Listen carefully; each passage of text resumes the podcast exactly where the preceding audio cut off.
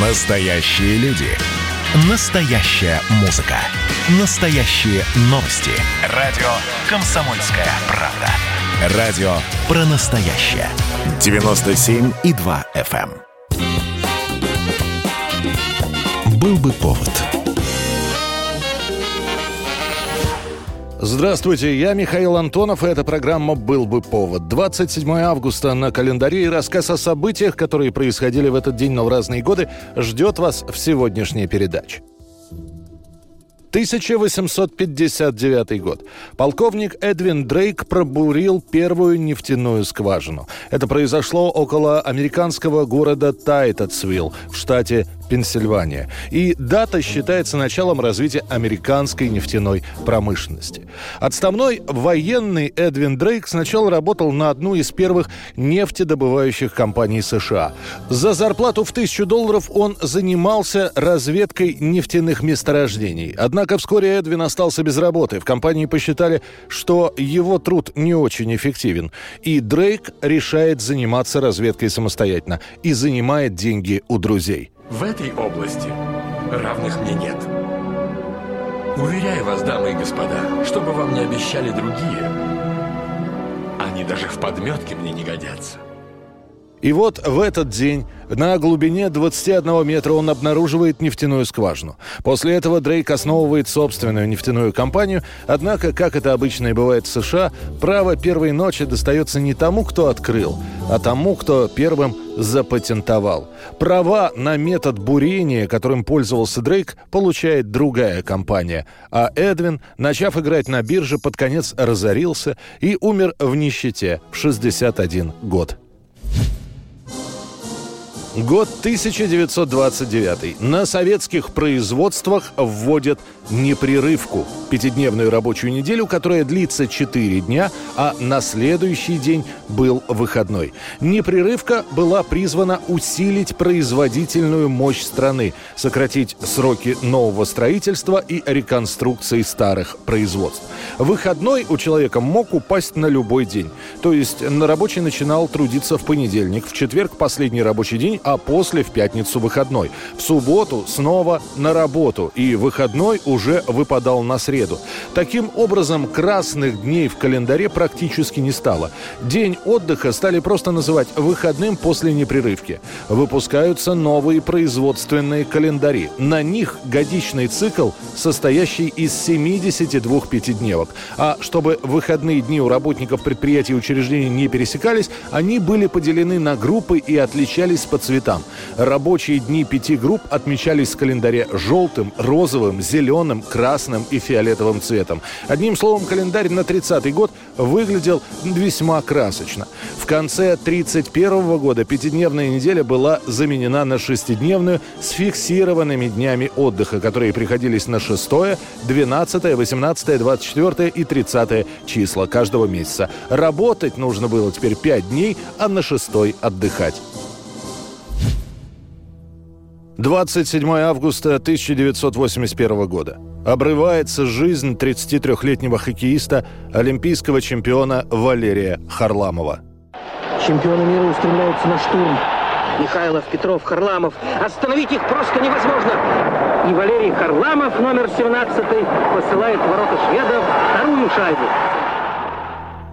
В 1981 году Валерий Харламов говорит, что заканчивает спортивную карьеру. Единственная цель, которая у него осталась – выиграть первый Кубок Канады. Турнир должен был состояться в Виннипеге в конце августа. Но на последней тренировке тренер команды Виктор Тихонов говорит, что Харламов в Канаду не едет. Эта новость была для Валерия как гром среди ясного неба. 26 августа Харламов встретил из аэропорта жену с сыном, отвез их на дачу в деревню Покровка под Клином, где их ждали четырехлетняя дочь и теща. Харламов всю ночь не спит, так как сильно переживает из-за того, что его не взяли в сборную. Утром нужно ехать в Москву, поэтому жена Харламова Ирина, переживая за физическое и моральное состояние мужа, предлагает сесть за руль. Ленинградское шоссе, 74-й километр, после дождя дорога мокрая, морось, туман, плохая видимость. Что послужило причиной выезда на встречную полосу, уже не узнает никто. Кто-то говорит, что Ирина пыталась объехать другую машину. Другие утверждают, что автомобиль просто занесло и повело. В итоге, оказавшись на встречной полосе, «Волга» Харламова на полном ходу врезается в грузовик. От полученных травм Сергей, двоюродный брат Ирины, и Валерий погибают мгновенно. Ирина скончается на руках врачей скорой помощи. Прибывшие милиционеры узнают в погибшем Валерия Харламова. Весть о трагедии разносится по Москве, а после по всему Советскому Союзу всего за несколько часов. 1964 год. В Лос-Анджелесе проходит премьера фильма «Мэри Поппинс» с Джулией Эндрюс в главной роли.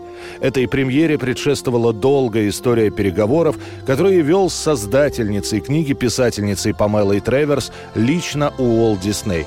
Треверс считала, что экранизация испортит ее книгу и историю. Дисней доказывал, что сделает все, чтобы дух произведения сохранился. В итоге Памела лично утверждает песни, диалоги и исполнителей главных ролей. Пару раз она скандалит, пытается запретить съемки, но Диснею каким-то чудесным образом удается погасить скандал. Нет, нет, нет, стоп, стоп, стоп. Надежистый? Нет такого слова. Мы придумали его. Ну так э, распридумайте. В итоге фильм «Мэри Поппинс» от компании Walt Disney Pictures будет выдвинут на премию «Оскар» в 13 номинациях и удостоится пяти наград. Это была программа «Был бы повод» и рассказ о событиях, которые происходили в этот день, 27 августа, но в разные годы. Очередной выпуск завтра. В студии был Михаил Антонов. До встречи. Chim chimney, chim chimney, chim chim chiree. A sweep is as lucky as lucky can be. Chim chimney, chim chimney, chim chim chiroo.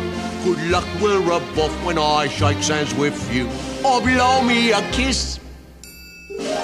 And that's lucky too. Now, as the ladder of life has been strung, you might think a sweep's on the bottommost rung, though I spends me time in the ashes and smoke. In this all wide world, there's no happier bloke. Chim chimney, chim chimney, chim chim chiree. A sweep is as lucky as lucky can be. Chim chimney, chim chimney, chim chim chiroo. Good luck, we're off when I shake hands with you. Chim chimney, chim chimney, chim chim chiree. A sweep is as lucky as lucky can be. Chim chimney, chim chimney, chim chim chiroo. Good luck, we're above when I shake hands with you.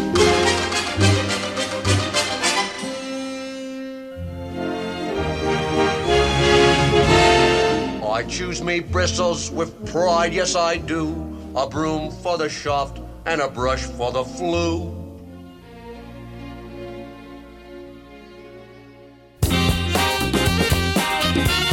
Был бы повод.